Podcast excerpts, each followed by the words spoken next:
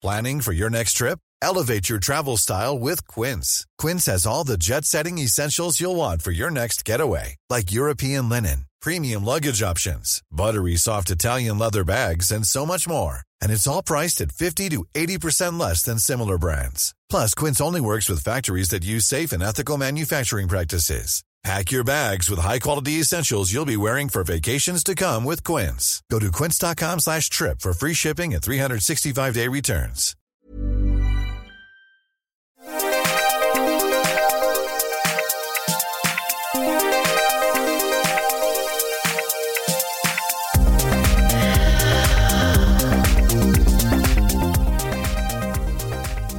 Hello and welcome to another edition of the Arsenal Women Arsecast on arsblog.com. Our third in three weeks. We've become worryingly prolific um, on that score, but a lot going on, obviously, with big games left, right, and centre.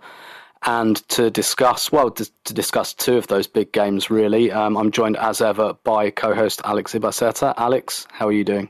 Not too good after yesterday, but I'm excited for Thursday. So that's one positive thing to come out of this week, at least. Yeah, indeed. We might as well um, crack straight on because we, you know, we do have to talk about the FA Cup final on Sunday. Unfortunately, as much as I'd like to do the Men in Black thing and just like erase it all from my mind, um, we promised the people would talk about it. So let's talk about it. Um, three um, 0 defeat. Certainly, I think um, comfortably the the worst performance under Jonas Eidevall he referenced that as well. Um, he referenced that you know the the team didn't really turn up um, on the day, which I think is fair enough. Um, what I guess because there's not a lot. I mean, if we get out of the way the fact that Manu Zinsberger was really good, I think that that's basically as far as we can go with the praise. Um, what was the thing that disappointed you, or or maybe even surprised you the most about this game? I think how bad we were defensively. I think we, I mean, we consciously know as Arsenal fans that follow the team that our defensive line is probably, I wouldn't say the weakest link, but when Leah Williamson is not there, it automatically becomes the weakest link um, by default because Leah Williamson is that important for Arsenal. And I think a lot of people don't realize that until she's gone and you, and you see these kinds of performances. But I think defensively it was just really disappointing because despite, you know, we consciously know that what we have in defense without Leah Williamson, but at the same time, no one showed up to the moment, to the event. You know, it's a final against Chelsea. It's it's far beyond your on the pitch capabilities, your football capabilities. You know, no matter how good um how good you are, like you need to show up for the occasion. And I don't think anyone did that, much less their defensive line when you're playing against Fran Kirby and Sam Kerr, you know, Chelsea didn't play amazingly. Like mm. they, it was a very basic performance, but they just everyone individually fought their battles, did everything right, and showed up to the occasion. Whereas Arsenal did, I think, quite the opposite. Um, but I think defensively, offensively, it was disappointing. But I think defensively just hurt us a lot more uh, in the end of the day, and that was just really disappointing and very painful to watch. Yeah, it, it sure was. And you might hear my daughter in the background who's still um, getting over it. Uh, her histrionics, I think, a fair soundtrack uh, for this at the moment. Yeah, I agree. And it's, it's one of those things as well. I watched the game back to do the analysis piece. And usually when I watch um, a defeat or, or an inferior performance back, I feel better about it the second time. I felt worse about this the second time, even absenting like the anxiety that I felt at Wembley, and you know, during the first half, I was just like, "This, this is going to get away from us," and I was amazed we were only one 0 down at half time, and the only positivity I felt was at half time. I thought Chelsea might have let us off the hook here. They might regret this because it's only one 0 um, but I mean, it wasn't to be. I don't think there's any debating the scoreline when you lose 3 0, the other team hits the woodwork three times, and your player of the match is your goalkeeper. I think that sums it up. I thought what really surprised me watching it back was, like you said, with Kerr and Kirby, we, we know that Chelsea, when they put the squeeze on, they're great with the press. And I thought Jess Fleming was just as important as Kerr and Kirby, the amount of pressing um, that she did. But what was really weird when I watched it back and kind of, you know, stop bits and look at people's positioning is like when they were putting the press on, Kerr and Kirby were just standing in space, like nobody was picking them up. The amount of times I, watched it back and saw like Kirby getting an untracked run or Sam Kerr just standing between the centre halves. And I, th- I, think another quite painful thing about it, we, we spoke in the preview about, um, you know, we talked about how we'd be all right with Lia Wälti at centre half just because um, just because of like a lack of pace elsewhere in that defence. And I think I guess, and, and something we spoke about pre-season that I think was exposed in this game is some of the shopping we've done at centre half. Look, it's very difficult to find an analogue for Leah Williamson, but the weird thing is we've got Leah Williamson, and then we've got a group of centre backs that, that are very similar, um, but none of whom are, are analogues for Leah. So, you know, Jen Beattie. I mean, I mean, we've got a cluster in Jen Beattie, Simone Boye, and Vicky Schnaderbeck, who are all you know, who've all been really great defenders in their career to varying degrees, but they're coming to the end of their careers. They've had lots of injuries. There's not a lot of pace there. And, and I have to be honest, because I love Jen Beattie. I think she's been a brilliant player. And I still think that in every other aspect except running, she is great.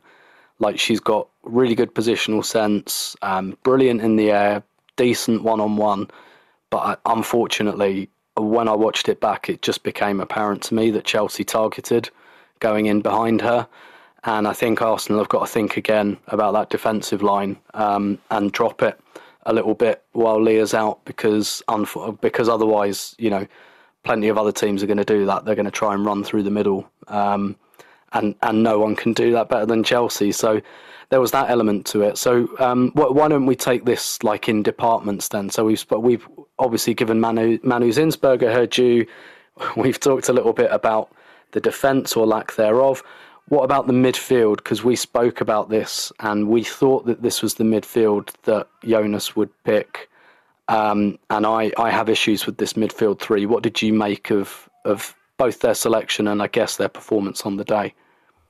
I think the selection, if I remember off the top of my head, it's only happened once before this midfield three. Um, uh, we started it against Aston Villa away, um, Manchester United away, Spurs away, mm-hmm. uh, and I think that there was maybe Kersh at home. No, I think Jordan stayed, but definitely at least three games.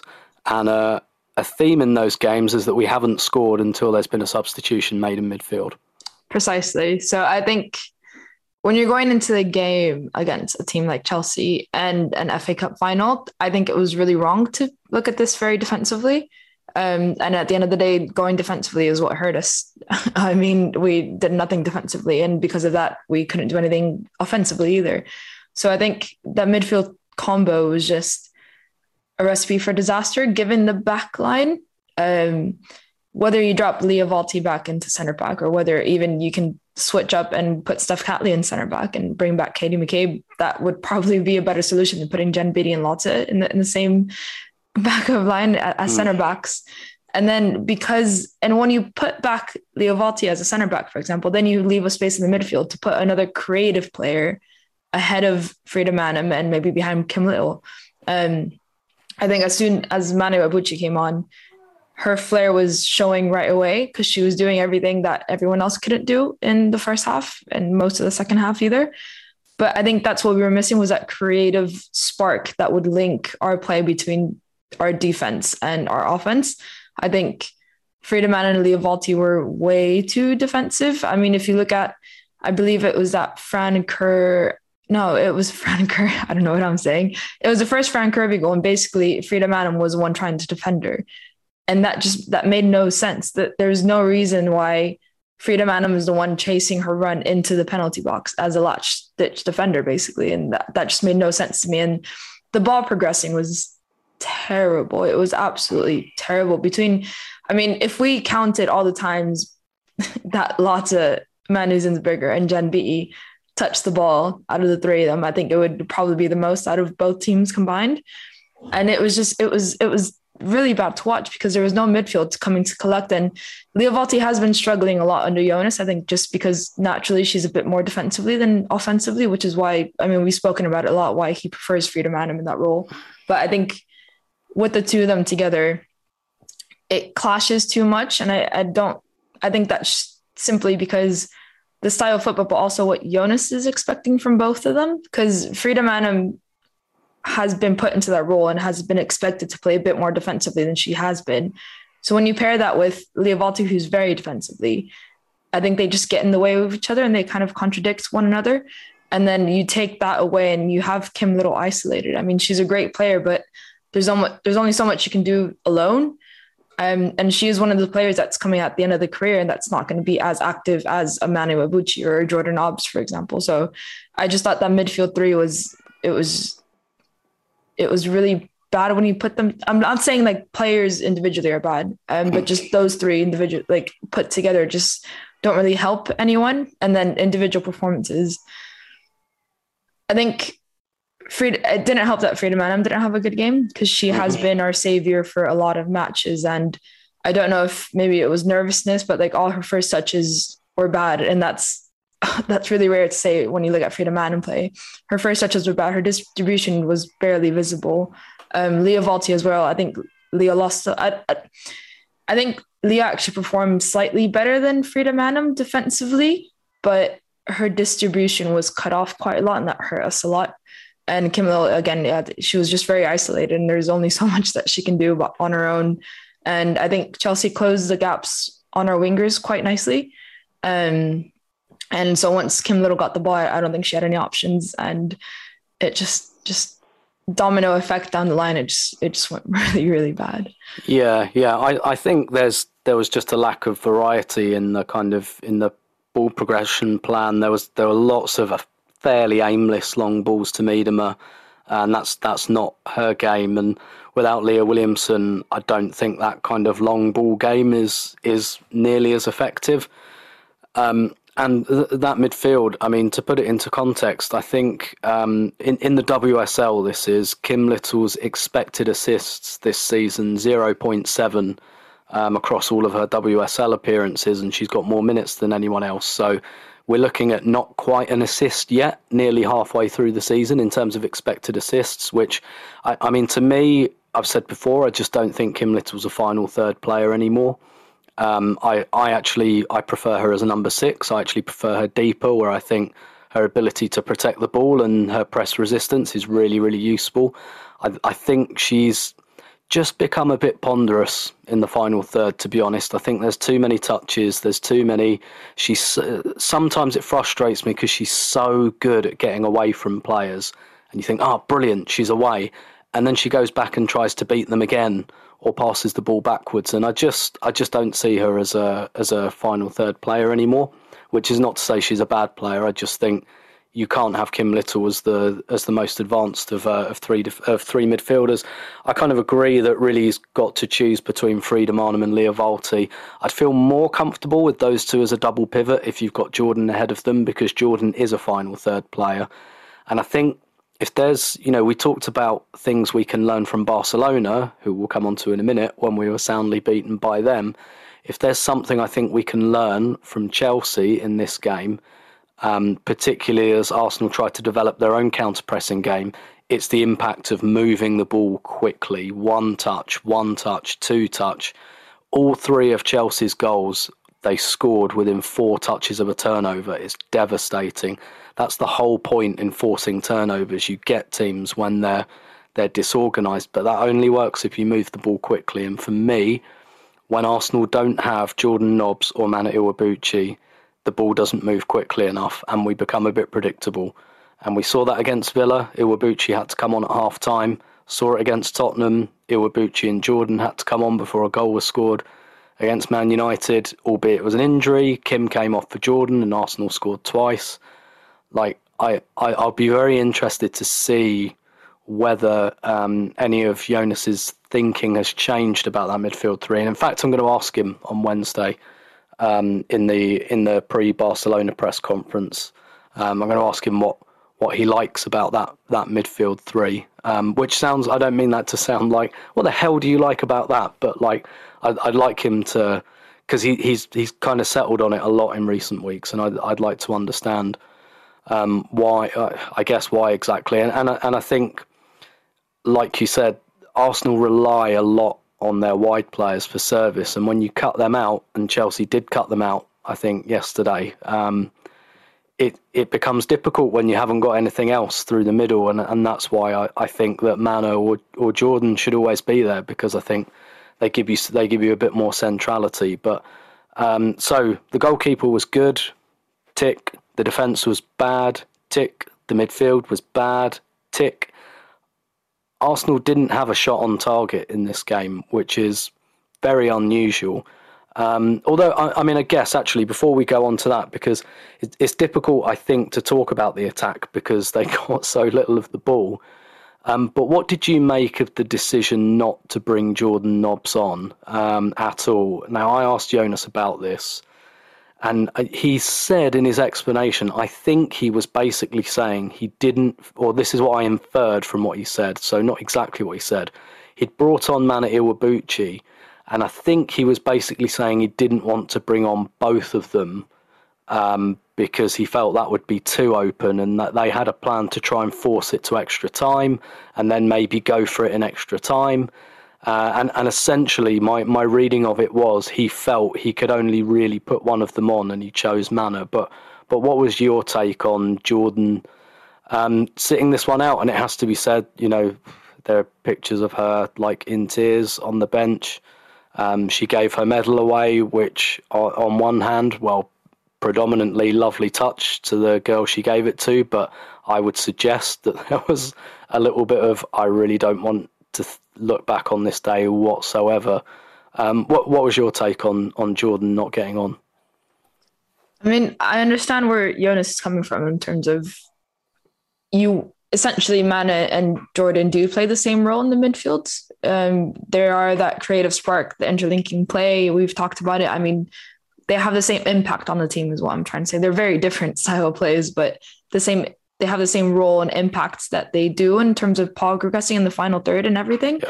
They're disruptors. But, yeah, pretty much. They're disruptors and they give those crucial passes to initiate a final third attack, whether it be across out or just threading through the ball. But I think not playing Jordan is a big mistake. And when you look at the emotions of this match, I think Jordan would have been a bigger presence for Arsenal on the pitch.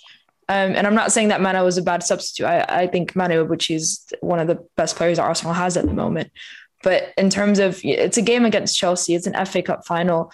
Jordan is naturally your leader. I think her personality and character would have worked, would have been good for Arsenal to have on the pitch if the plan was to go into overtime because there was no um, showing on the pitch that Jonas wanted to force us into extra time because nothing changed. I mean, there was never one point after the, the first half, there was not point, one point in when I thought that, yeah, you know, maybe Arsenal can actually nick this. It was just disappointing throughout the whole, the entire match was just very dull to watch. And I think Jordan gives that footballistic wise and also leadership wise, like I mentioned. But I get what he's saying, but I just that midfield did not work. The center back playing did not work. And it was so easy to make substitutions to be able to fit them both, even. Um, if you're pushing, you know, Caitlin Foord was a good substitution, but if you're talking realistically, you could have put Jordan there.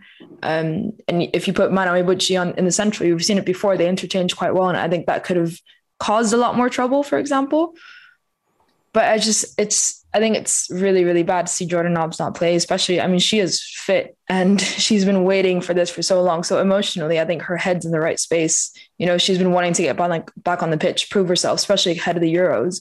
She's determined to prove herself to Sarina Wiegman. And I think it's it's really wrong not to play her, both what she brings for Arsenal, but for herself also because she is one of those players that could be leaving at you know really really soon if you if you give her more incentive to leave then not only is it going to be detriment to the way she plays for arsenal but she's going to leave and you're going to leave us with that big gap um, with a player like jordan nobbs but i just think i get where he's coming from but i just don't think it's the right decision yeah, I, I think you referenced the occasion there. Jordan Nobbs has won five FA Cups and played in seven finals. She played her first final when she was 16 years old. I think she'd have managed this occasion a lot better than um, a lot of players um, who did end up playing um, would have. But ultimately, I think my bottom line um, on this is, um, you know, I wouldn't have put Jordan on or picked Jordan because it's a nice thing to do and she's a long serving player and she's very loyal. I'd have picked her from the start or at least put her on at half time because I think she's the best midfield player at Arsenal, in my opinion, um, anyway. But people might disagree with that. But if she's not the best, she's probably the second best, um, at least. And I think that's why she should have played. Um, and because she she just uh, like we said, she just gives uh, gives us something that I don't think we had throughout the team. And I think what happened as well was the midfield got cut off quite a lot from the midfield was an island basically. It wasn't really close enough to the defence to help them out, and it wasn't close enough to the attack to help them out. The distances were were all wrong um, all day, and I think a lot of the reason that we were kept out so easily and we were a bit predictable is just because the the only player we really had dropping in between the lines was Miedema, um, which, which is she's great when she does that, but but it needs a run in behind. When she does, she needs someone to bomb in behind, um, and I think Jordan's kind of perfect for that. Um, or if she's got Mana Iwabuchi to combine with. Um, but that you know that substitution, in a sense, unfortunate because it was lined up at one 0 um, but Chelsea got the second just before it happened. So maybe Mana would have had um, a bit more influence had it stayed 1 0. But I really think that's that's a change. Either one of them should have been made at half time anyway. Um, before we move away from this game and towards another scary game um, on Thursday night, does this um, does the manner of this defeat worry you um, at all going forward, or are you able to compartmentalize it as a bad day and a learning point, and maybe it tells us something about where where we could do with um, some reinforcements in the squad? I don't think the players are going to be able to live this down. Um, I, I, I just the manner that we lost was really heartbreaking. I mean, the way I was after the match, the way I feel about the match, even just looking back at it, I just I can't imagine what they're feeling like because they had to live that on the pitch and it was up to them. You know, we are disappointed, um, but there was nothing we could do about it. They had all the control in the world and they didn't show up to the game. So I can only imagine what they're feeling like. I don't think they're gonna live it down for quite a couple weeks potentially. Um, I think the break is potentially coming at a good time for the holidays. They get to you know sit back and kind of forget it if they can. Um, just a bit of distraction, I think, will do them good. But the way they lost this game was disappointing for so many reasons. Not only that, but like coming it from a fan perspective, this game was a big occasion. You know, there was a decent amount of tickets sold. You know, coming into this game, there was a lot of kids coming this, you know, this was a lot of people's first football match. And like I, I brought someone to the match that was her first football match. Luckily, she doesn't know much about football, so she didn't understand the the the badness of, of everything. But it was an occasion. It was you know 1.5 million viewers on BBC, like on BBC One. They saw the worst version of Arsenal that I've seen. That it's been a long time since I've been this disappointed in the way that Arsenal play. You know, we've lost a lot of games, but it's never been this bad it's been a lot of games that you kind of take the defeat. And even if we lost yesterday, if we would have put up a fight, if it would have been, you know, extra time or a 2-1 defeat with, you know, that Sam Kerr goal being the winning goal, that I could have accepted that. But the manner that the way that we played and the manner that we just did not show up at all. I have so much like I have so much respect for all these players, but none of them showed up to the occasion. And it, it was just really disappointing to see. And everything everything just went wrong. The positioning you know the passes out everyone's touches. And that's to say that Chelsea individually I think everyone showed up especially Sophie Ingle. I think she was really big in, in cutting off a lot of Arsenal's attacking play. But again like Chelsea didn't do anything amazing. They just they did everything right. They did everything that they do every single week. It was you know the formation might have been a surprise but at the same time it really wasn't. Like the same players played the the formation was pretty much exactly as everyone guessed. Um, oh. It was just Arsenal not showing up, and it was just really painful to watch because. I, and I, I can't even explain it because you don't know what, what's going on with the players. Like you have no idea, and I don't think this was a good moment for them to kind of get this defeat. And I don't know. I don't think they're going to blame each other, but at the end of the day, it was their own defeat, and it was you know it wasn't like they can go back into the dressing room and be like, we gave it our all, and we lost. It was we lost. period. So, and I and we're gonna get into it, but like coming up against this week, you're coming, you lost the FA Cup final, you're going up against Barcelona, which, if I'm being very blunt, there's no chance Arsenal are gonna win that. So when you have these two big defeats in the same week, that is really heart wrenching. Now we're lucky that we're playing Leicester City on Sunday, but that's not an easy game either. I think we'll do fine at the end, but Leicester City do put on a really good defensive game, and it's going to be really interesting to see how Arsenal kind of go through that. But just this week, for the confidence, and I think the way that Jonas wants to play, you need a lot of confidence to be able to play like that.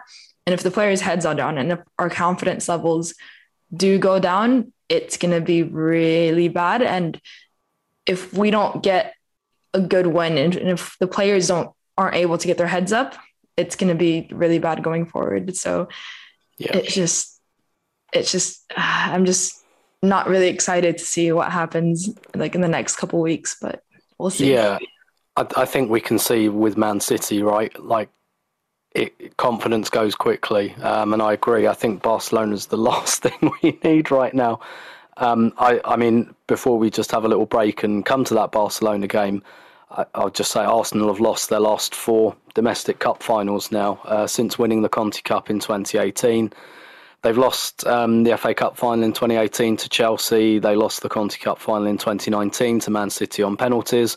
They lost the 2020 Cup uh, Conti Cup final to Chelsea, and now they've lost this one. And um, you know they'll get to another one soon enough because that's how English football and Arsenal works. But you know, um, you've you've got to start to wonder what's going to happen in that next final, particularly if, as is probably very likely, it will be against one of Manchester City or Chelsea. But we'll take a small break, and then after that, we'll talk a little bit about um, a small team called Barcelona, who Arsenal play at Emirates Stadium on Thursday night. And then um, at the end of that, we will hear from Arsenal defender Lotte Wubben-Moy, um, an exclusive interview for us on this podcast. So stay where you are.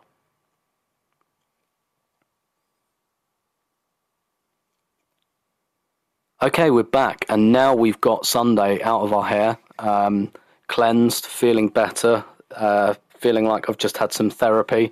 Talking about that, um, the very easy, simple task of Barcelona at Emirates Stadium on Thursday night. I think exactly what everyone wanted on the back of this. Uh, nevertheless, going to be a really, really good occasion. The last I heard, they were looking at around twenty thousand tickets sold um, Emirates Stadium, which is which is a decent number. Um, and Alex, we, we won't rehash too much over um, kind of the kind of team Barcelona are because we did that um, back in September before we played them first time, so people can dig that podcast out of the archives. But I think we saw live and in Technicolor what Barcelona are about when we played them um, a couple of months ago. What what what's um, what's been the situation with Barcelona since we played them in October? I presume they've lost every single game and they're in the relegation zone. Yeah, they're they're in, they've actually got a minus fifty four goal difference now. um, yeah, it's been it's been same old same old really for Barcelona. I think it's a lot of players. There's there's been a couple of injuries that have kind of hurt Barcelona quite a bit, but the same, it's not really hurting them. It's just they don't have those that player as an option. They have to pick someone else. But for example, uh, Bruna Vilamala, she's a really really good up and coming player. She tore her ACL, um, and she she's a really good backup for a lot of players that need rest. And Jonatan Giráldez is really big at rotation more than um, Lluís Cortés. Lluís Cortés just wouldn't rest his player for, for any single occasion. Whereas Jonatan Giráldez is a bit more on that. So losing these players did kind of hurt them. Um, and it does force a lot of players to play minutes that they don't necessarily need. Um, but look, it's it's the same old, and it, and it's actually gotten worse because I think now um, Fridolina Rolfö has really gotten to the rhythm of playing with Barcelona, and that's really dangerous when you know the kind of player that she is. Obviously, with Leila Ouahabi, uh, Rolfö was playing at left back, but now Ouahabi is back in that position, and you have a few injuries up top. So now Rolfö is strictly playing up top and she's scored, if I'm right off the top of my head, she scored four goals in the league already, one in the Champions League, has a few assists, and she's getting into the rhythm of playing with these players. You know, she's settling into the Barcelona tiki taka style play really well, and she's confident right now. When you look at the way she's playing with Sweden, even she's she's really really confident. And you have Mariona back, which she was a doubt for this game a couple weeks ago. She's back. Uh, Lieke Martens has been out for a couple weeks. She's back. Um, so I, I mean, I'm I'm sorry that there's not much better to say for Arsenal, but it's the same old Barcelona. And I think what's going to be really interesting about everything is that Barcelona do have an opportunity to kind of rest players and kind of take their foot off the pedal for this game because even if they don't play their best starting 11, I think they could still play Arsenal quite decently, especially after Sunday. And you see all the things that we've exploited um, on that. But I think the way that the WSL gets talked up, and especially you saw it in that final against Chelsea, I don't think Barcelona have any anything else in their mind than to beat you know anyone from the English league because there is so much hype about them, and the Spanish league is put under the radar quite a lot. Um, so I think I don't know if it's I'm not saying that it's like the first thing they do, but I think unconsciously in the back of their head they want to beat the best. And if everyone says that the WSL is the best, they want to beat all the WSL teams if they can. Um, and I think that's the mentality that we're we have to expect from Barcelona on Thursday, unfortunately. And what about um, uh, just a couple more things on this? Um, you you you referenced uh, Fridolina Rolfö, who who signed from Wolfsburg this summer, getting into the swing of things. They also signed Ingrid Engen uh, from Wolfsburg this summer, a, a, player that pretty much every big club in Europe was interested in, Arsenal included. Um, it, it always struck me as I don't know if luxury signing um, is, is. I mean, I guess you do need depth, but then like Ingrid Engen isn't a depth player really because she's so good. How's um, how's how's Ingrid Engen getting on at Barcelona? It's been really disappointing because obviously you know Patri Guijarro plays in the same position as she does, and Patri Guijarro is one really good, two really young. Um, so she's not necessarily a player that's going to be taken off or arrested quite a lot because she simply doesn't need the rest like other players do. She's still at, she's, I mean, she's not even at the prime of her career. She's just really young, very fit.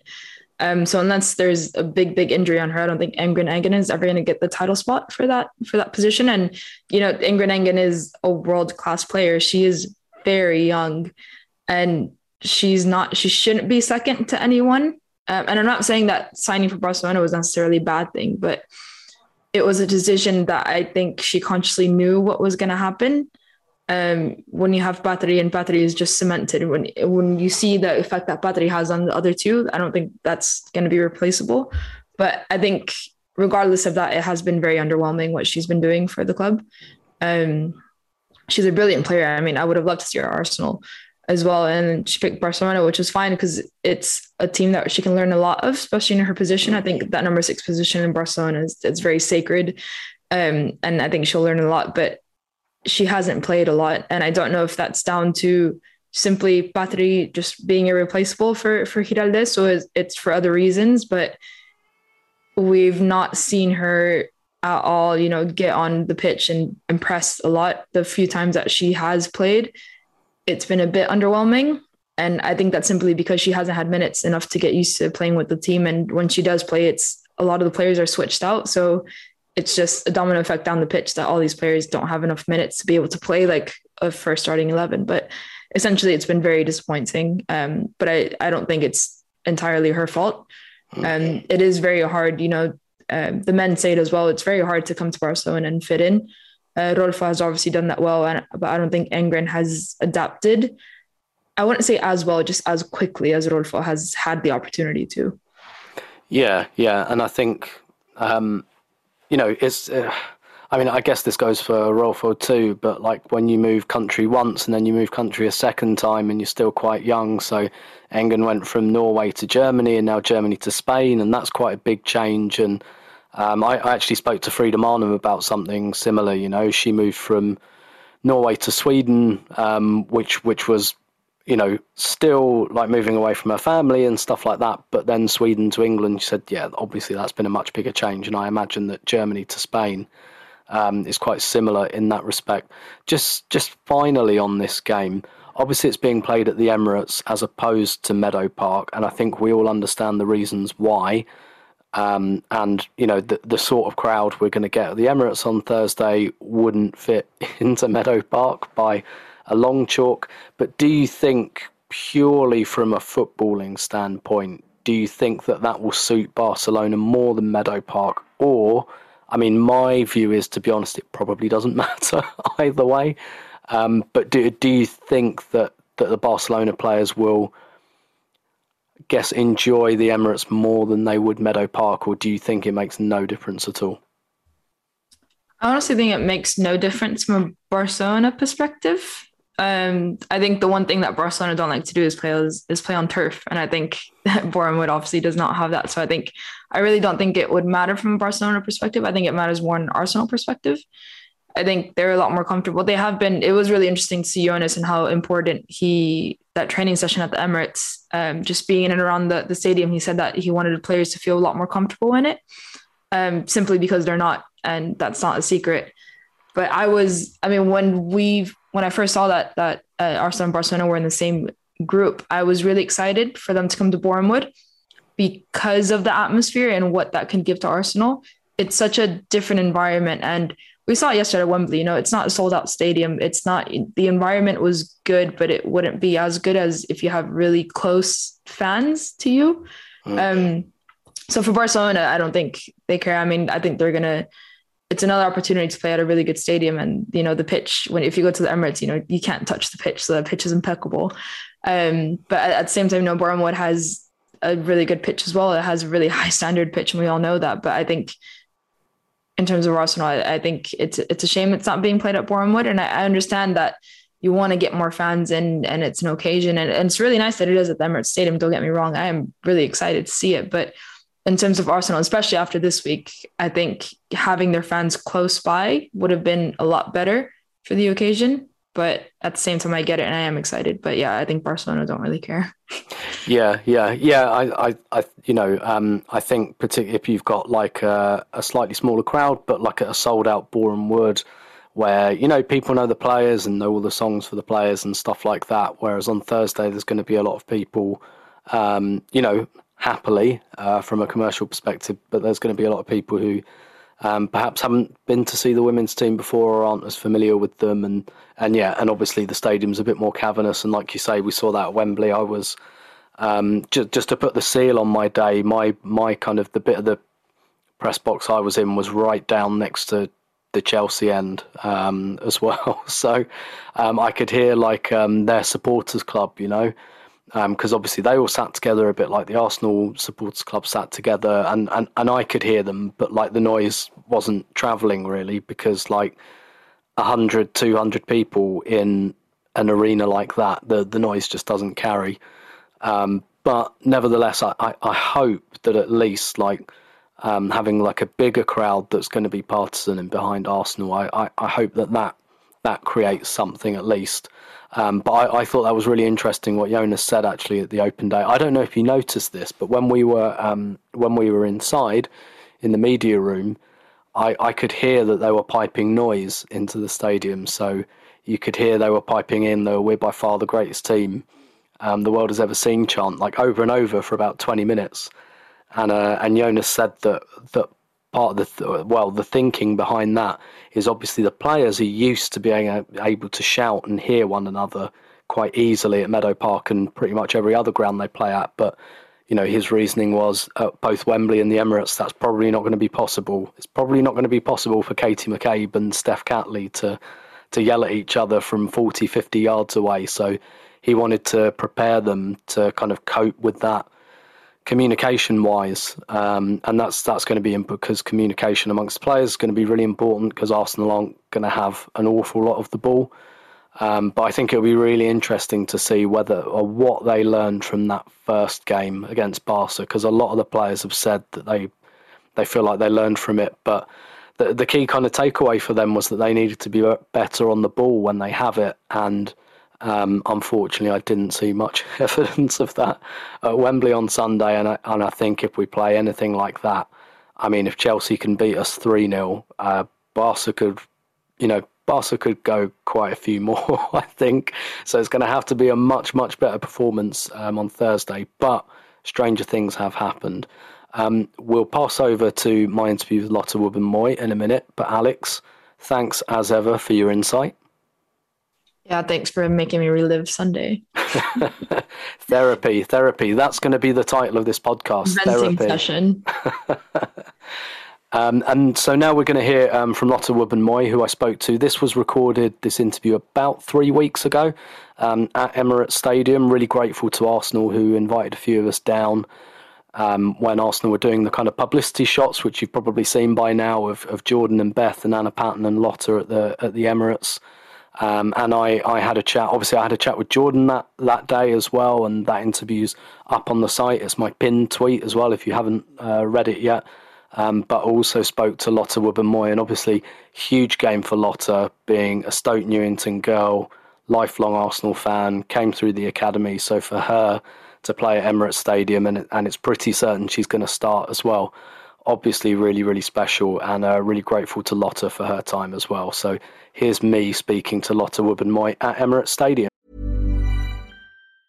A lot can happen in three years, like a chatbot may be your new best friend. But what won't change? Needing health insurance. United Healthcare Tri Term Medical Plans, underwritten by Golden Rule Insurance Company, offer flexible, budget friendly coverage that lasts nearly three years in some states. Learn more at uh1.com. This is Paige, the co-host of Giggly Squad, and I want to tell you about a company that I've been loving, Olive and June. Olive and June gives you everything that you need for a salon quality manicure in one box. And if you break it down, it really comes out to $2 a manicure, which is absolutely insane. It's also so easy to get salon worthy nails at home with Olive and June. The difference between how your nails used to look when you did them yourself and now with the Mani system is a complete game changer. The best thing about Olive and June too is it's a quick dry. Dries in about one minute, lasts for five days, and full coverage in up to one to two coats. Visit oliveandjune.com slash perfectmani20 for 20% off your first system. That's oliveandjune.com slash perfectmani20 for 20% off your first system system.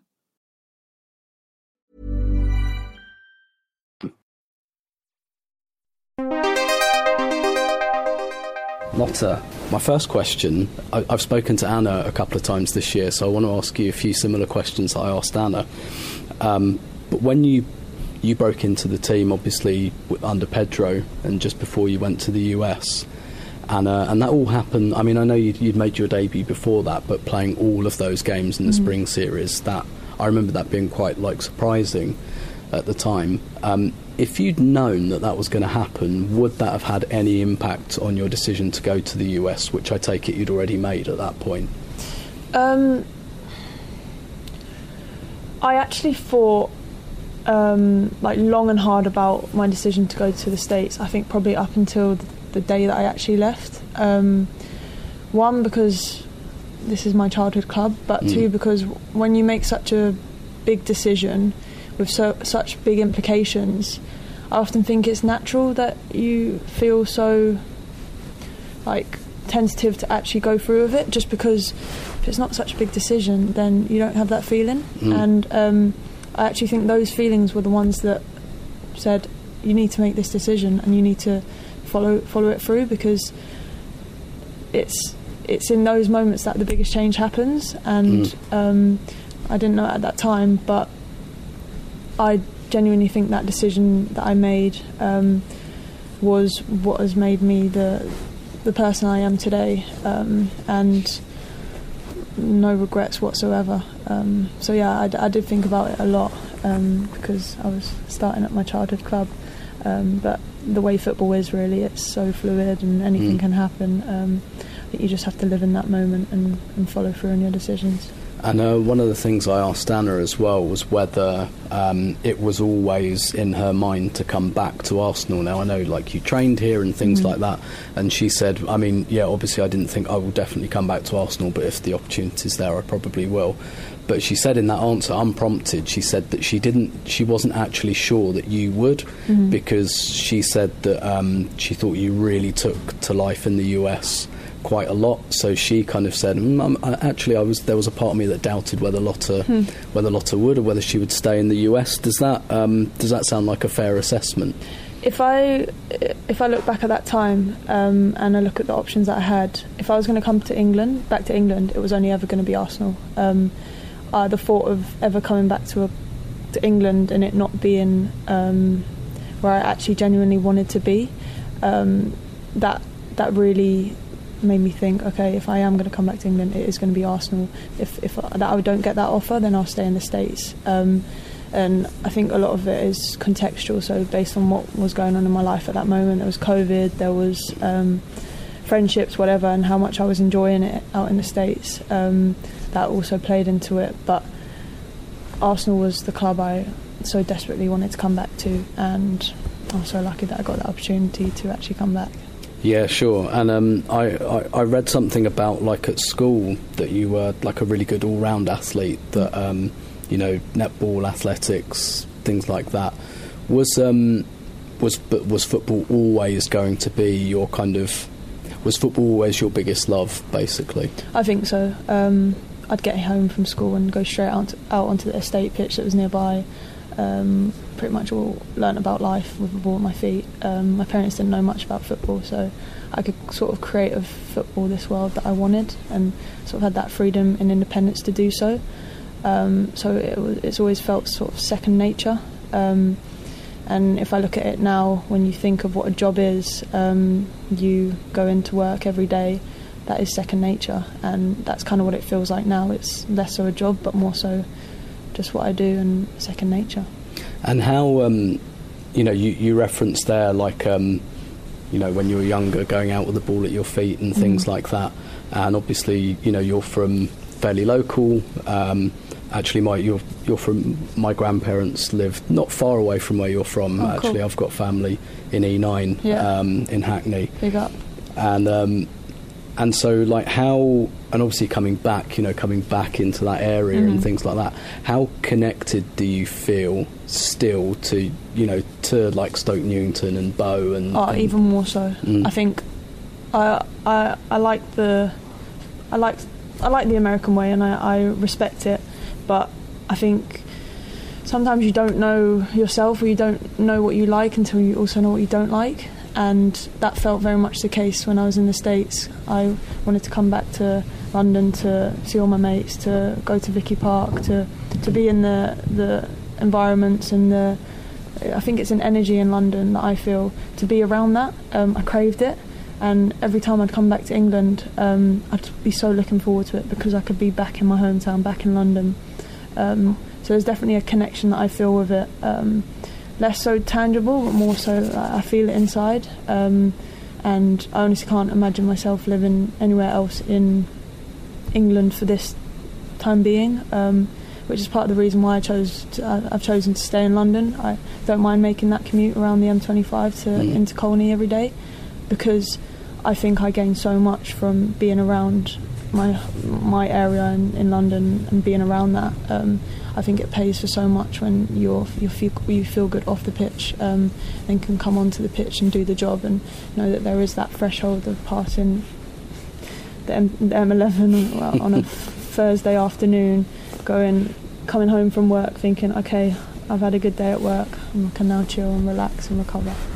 And um, this summer, um, you know, big experience for you, you know, going out with Team G, uh, Team GB to mm-hmm. Japan. What did you take from that experience, both personally and professionally? Live in the moment. Um, I think it's so easy to look ahead to victories, to losses, to what's next, but in reality, if you're not enjoying that moment, if you're not getting everything you can from that moment, um, I don't think you'll ever be satisfied. Um, I wouldn't say I, I, left the Olympics unsatisfied, but I also didn't leave satisfied. Um, I'm obviously a young player and I'm learning every day, every day more and more. But um, I also think I I need I need those those learning lessons to to dictate what will come for me in the future. Um, and I obviously was so grateful that I could could go. Um, and I obviously hope next time that it is both a different outcome, but also I get a, a bigger opportunity to make an impact. And uh, just before the Olympics, like you finished last season really strongly as well, particularly in the spring. And actually, I think last week Jonas was referring to um, he kind of he was asked about you know what was different, and he said actually a lot of the platform of what I'm doing now was was laid in the spring, um, and particularly I think off the back of that Manchester United game back in March.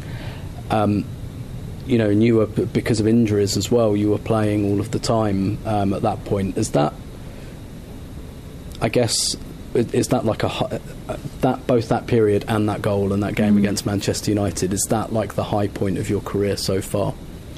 Um, I I think so, um, and I'm tentative to say that because I think you your the high points aren't necessarily what is on the surface, but it's also like something deeper than that, and it is the lessons I learned maybe the two weeks after that Manchester United goal when things are, things aren't so in the lights and whatnot, and it's not written about. That's when you learn the most, I think.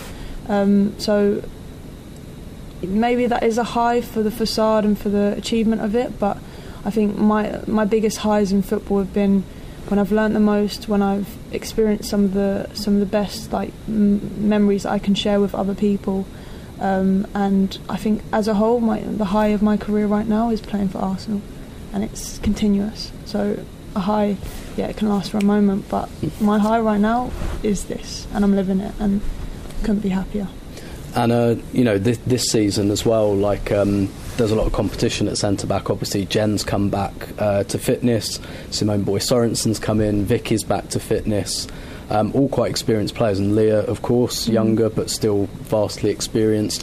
What what kind of do you take from training with those players as well as competing with those players every day? Um, what do I take? I I think we're all very different players and we're all at def- very different stages of our careers. Um, I think what I take from from the group of them is that you're only as good as your last performance, and you're you're only as good as your last session, if you want to use that phrase as well. Um, because at one point someone could be doing better than you, and another point you could be de- doing better than someone else. But it's less so about that competition; it's more so about you yourself and how you're getting better from from every last performance. And if you can use that as a metric to push yourself on more, I think. Um, it becomes less malicious and more so you empowering others to push them on, but them also empowering you to push you on. And I think that's very indicative of what this team is about. We're, we're together um, and we want to empower each other to push the other one on further because you know that at the end of the day that's going to help the team get better. And what's um, what, what kind of, I guess, on the details side, what's changed under Jonas this season compared to Joe? He's aggressive in the press and he wants us to be a forward thinking team, um, which I really like. Uh, I can work both ways, forward and backwards. Um, so if a ball does get knocked over the top, if we've pushed the whole team up, um, I do think I can get there. So I feel confident in it. Um, but honestly, like just the positivity and the passion, um, which is so important. Um, I think it's often underestimated um, in how much it can can help a team, and obviously it's shown with us playing um, week in week out. Um, and he's obviously getting to know the Arsenal way and getting to know the ropes a bit bit more as as the days go by. But I definitely think what he's brought is the positivity and the passion, and um, it's electric, isn't it? It's cool. Yeah, it's yeah, cool very to be much a part so. of. Cool to be a part of, um, and it does also make you feel like you can sort of express yourself in that way and just be you. And uh, obviously, just thinking about the game here against Barcelona, I mean, obviously, it's well documented that you know you're a lifelong Arsenal fan and you've got Arsenal in your family. What does it mean to you, and maybe to your aunt as well, for you mm. to play here at the Emirates Stadium? Um, I mean, you never really think that these moments will come about, um, let alone come about like two two times in a season, and hopefully more and more as the club invests more and progresses us uh, to become more regular here. Um, so I guess I should um, appreciate these moments now before they hopefully become a regular. Um, but honestly, it, it's hard to put it into words because, um, like I've probably uh, banged on about, I think a lot of my feelings with football are deep down and um, not necessarily surface, but it might be me sat in the changing room just before the game thinking, wow, that is this is so cool and obviously when you get out on the pitch, um, it becomes a, a, flow of the game. Um, but yeah, without the cliche, um, it's, it's it's an un- unbelievable feeling. You can't really describe it. And um, you know, thinking again about kind of Barcelona, quite a daunting game here um, as well. What separates Barcelona? Uh, as some, I mean, I know you came on towards the end of um, the game out there. Um, what what really kind of yeah what what separates them in terms of like because they just look to be on a different level to different everyone. level. I didn't come on towards the end of last game. I wish I did because these are the games that you want to play. Um, they are a very well gelled team and they know where one another are going to be in any given situation, which makes it then hard for us to defend against, obviously. Um, and also, even with like the 50 50 balls that just seem to drop, it falls to them. I don't know if it's positionally, I want whatever they're eating, drinking for breakfast, lunch, dinner. Um, but they're obviously the gold standard at the moment, and hats off to them. They've um, they've worked hard for it. It's not like it's just happened in a day. Um, if you look off the back of the last two sort of three years, um, they've had their tough times, and it's obviously culminated into this now. And I think if you're looking at, at that as a journey, and you, you maybe look at us, um, I think within the next two three years um, we can be in a similar situation with the amount of talent we have, and also the, the amount of learning that we can we can uh, have. Um, so yeah, I think without giving too much respect or without bigging them up too much, um, I give respect to them, but I also am excited for the way we can come out and, and, and play against them because uh, I believe in I believe in growth, and it's obviously a nice chunk between the first time we played them and the second time, and obviously I'd love to be able to play um, and uh, give it our all. And a final one from me. For, for some reason, we have a big Dutch audience um, that reads the site. Um, and they'd, they'd be all in my Twitter mentions if I didn't ask, because Viv's basically Scottish nowadays. So, how, how much do you miss uh, DVD and Jill Roord having them around, and, and you know, like keeping the you know keeping the Dutch going as well? I'm actually teaching Dutch to my boyfriend because I am missing speaking Dutch as much as um, I did last season. Um, it's it's a nice synergy that you get between um, speaking English to flow into Dutch, um, being around those girls, and it, they've got such like a laid back attitude, and um, like you say, they're slightly Scottish. Um, but it's it's still nice to be able to um, s- switch into a different language, and um, yeah, like I, I love being around those girls. Uh, it's a shame they're not here s- still, but uh, they're doing well at their other clubs, and it's it'll be cool when we play them eventually, hopefully. Yeah, yeah. And actually, sorry, just a final question off that. Like, what was that kind of? So I'm in a similar situation in that, like, my wife's Brazilian and we Okay. speak Portuguese to my Oh, cool. daughter. Yeah. What was it like, kind of growing up in a bilingual household? Is, is that Is she how it? speaking Portuguese to her daughter? Uh, I so we both speak, Speak- and you Portuguese speak to to- her. do it. Yes. Yeah, yeah, do yeah. it. I like. I feel. I'm so lucky that my dad spoke Dutch to me. Um, Not just for it being Dutch specifically, but also I think it gives you um, a different way of looking at life and also other languages. So your Mhm. daughter will then be able to flow much easily into other languages. I think. Um, don't don't uh, quote Yeah, that. If She, she can't speak German tomorrow. Um, but yeah, no, I, I loved it. I love being able to have diverse like views on things and seeing different things and being open to different things. I think it's invaluable. Um, also invaluable to be bilingual. You can chat to t- chat to different Yeah. people, and I think as English, as Eng- the English as a whole, we're quite ignorant in the sense that we go to every country and expect them to speak our Yeah, yeah, yeah. um, so it's nice to be able to speak speak another language, whether it's just a few words or more. But no, it was great growing up in a bilingual household, and it's cool for your daughter as well. Yeah, yeah, absolutely. Really cool. Lotta, thank you very much. No worries, Sim. And that's all we have time for for this edition of the Arsenal Women Arscast on arsblog.com. Sorry we couldn't bring you flowers and sunshine in the wake of Sunday's game, but hopefully you found listening to a kind of debrief slash post mortem on the game as therapeutic as Alex, as Alex and I did talking about it. Um, We'll see what happens on Thursday night against Barcelona. Obviously, that game is kicking off at 7 pm on Thursday evening, taking place at Emirates Stadium. Tickets are still on sale and they're available £12 for adults, £6 concessions. Absolute bargain. we'll see what Arsenal come up with on Thursday evening. But obviously, it's going to be a really, really trying match, as we saw in the initial match in the first game of the group stage, where Arsenal were beaten four one in in Spain. Um, but we'll see what happens this time. Really grateful as ever to co-host Alex Ibaceta, uh, and really grateful to Lotta Wubben-Moy for giving up uh, some of her time to talk to us. And big thanks again to Daniel Lane and Rob Fowden at Arsenal for making that interview happen and getting us some time with Lotte uh, IRL in real life, which um, is a, a, kind of vanishing rarity nowadays for obvious reasons. But we hope you enjoyed this episode. We don't quite know when the next episode is going to be coming out. We think it will probably be early January, given that we've done three in three weeks um, which you know we're not usually that prolific. But also just um, a plug to look out for some extra stuff that we're adding on the site at the moment. Obviously, we've started doing video content um, around the games with uh, Jason Illigan, who's who's helping me kind of do post match videos and the like.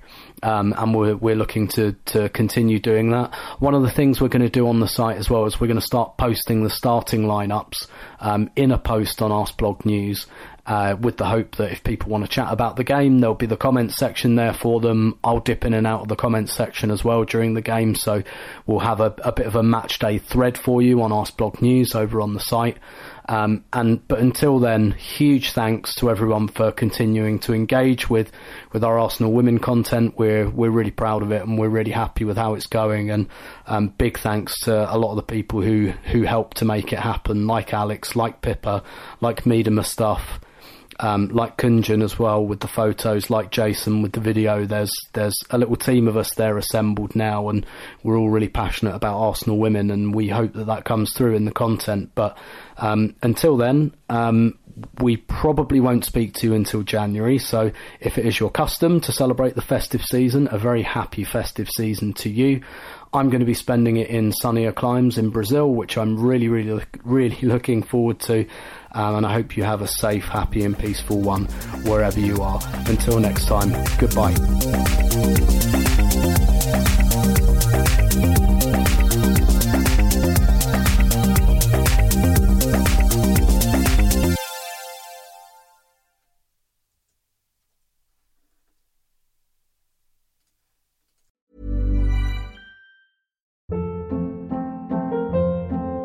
Hold up. What was that? Boring. No flavor. That was as bad as those leftovers you ate all week. Keke Palmer here, and it's time to say hello to something fresh and guilt-free. Hello Fresh. Jazz up dinner with pecan-crusted chicken or garlic butter shrimp scampi. Now that's music to my mouth. Hello Fresh. Let's get this dinner party started. Discover all the delicious possibilities at hellofresh.com.